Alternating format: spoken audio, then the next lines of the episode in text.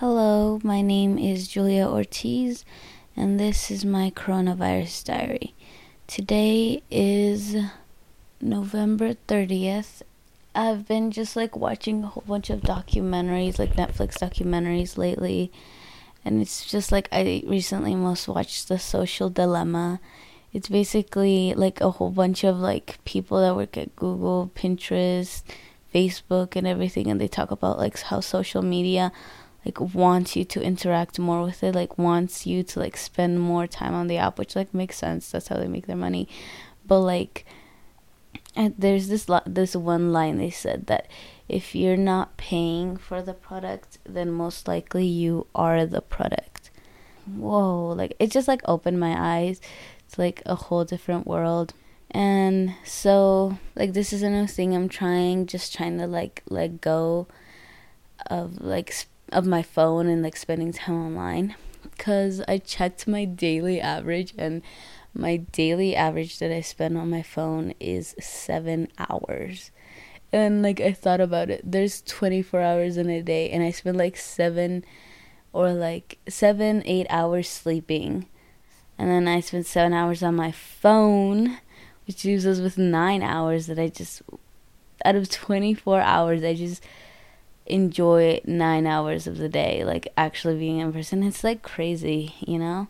I've, I've been putting timers on my apps. Like I can only spend one hour on Instagram, one hour on Snapchat, one hour on TikTok, one hour on YouTube and everything. And so, like, I guess that really helps. I've been reading more, and in English, we read a book about, well, we had to choose a book. It was about like Im- immigrants and everything. And I chose to read The Circuit by Francisco Francisco Jimenez. Yeah, Francisco Jimenez. And it basically it's like his autobiography and he just like tells a bunch of childhood stories. His parents were campesinos, so they basically worked in the fields picking strawberries, picking cotton, picking grapes and everything. I really liked that book. I finished it in like two weeks, even though we had like a month to read it. Because um, I don't know, it's just so interesting to me, and I related to so many things in that book. I don't know.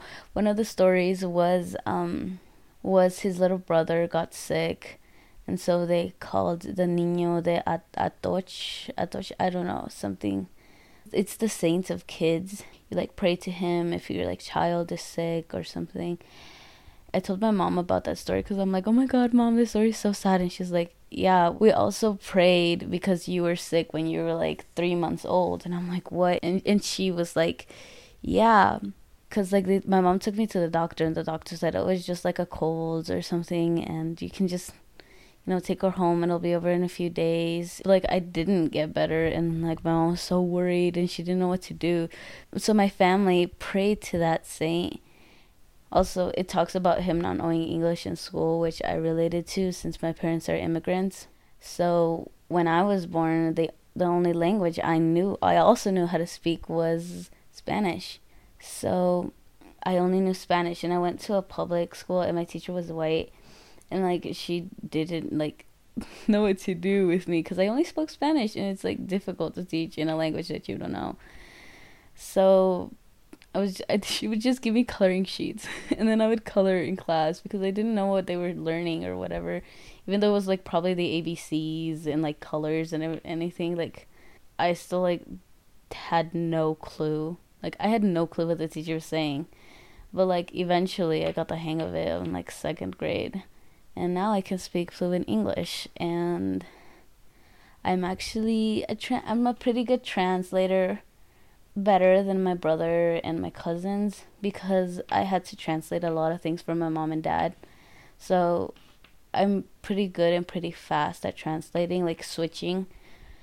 And like my cousins, they're like not very good at it. They don't know how to translate, and I'm just like, it's strange because like translating is very easy for me. But uh, yeah, I think that is my rant for today.